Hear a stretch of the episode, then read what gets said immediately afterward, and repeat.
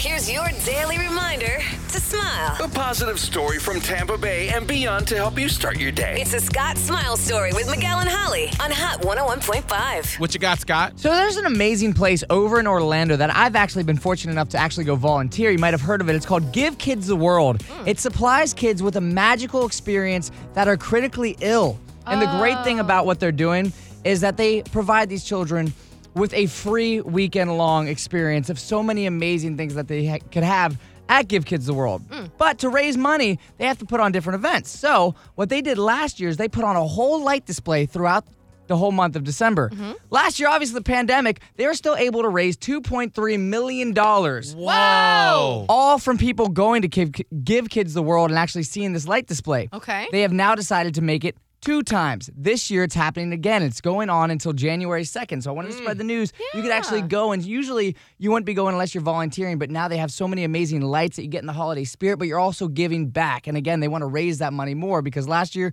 $2 million were raised. How much more can we raise this year to make sure that kids are having that magical experience if they're going through one of the hardest things in their life? That is Yeah. so awesome. And especially if you're coming up on the two week break, Mm-hmm. if you have kids and you're like, what can we do to fill the time? Yeah, and that's in Orlando, you said? Yes, over in Orlando. And what is it called again? Give kids the world. If you've got a Scott Smile story that you want to share with Tampa Bay, you can always slide up in his DMs at Scott Tavlin on Insta.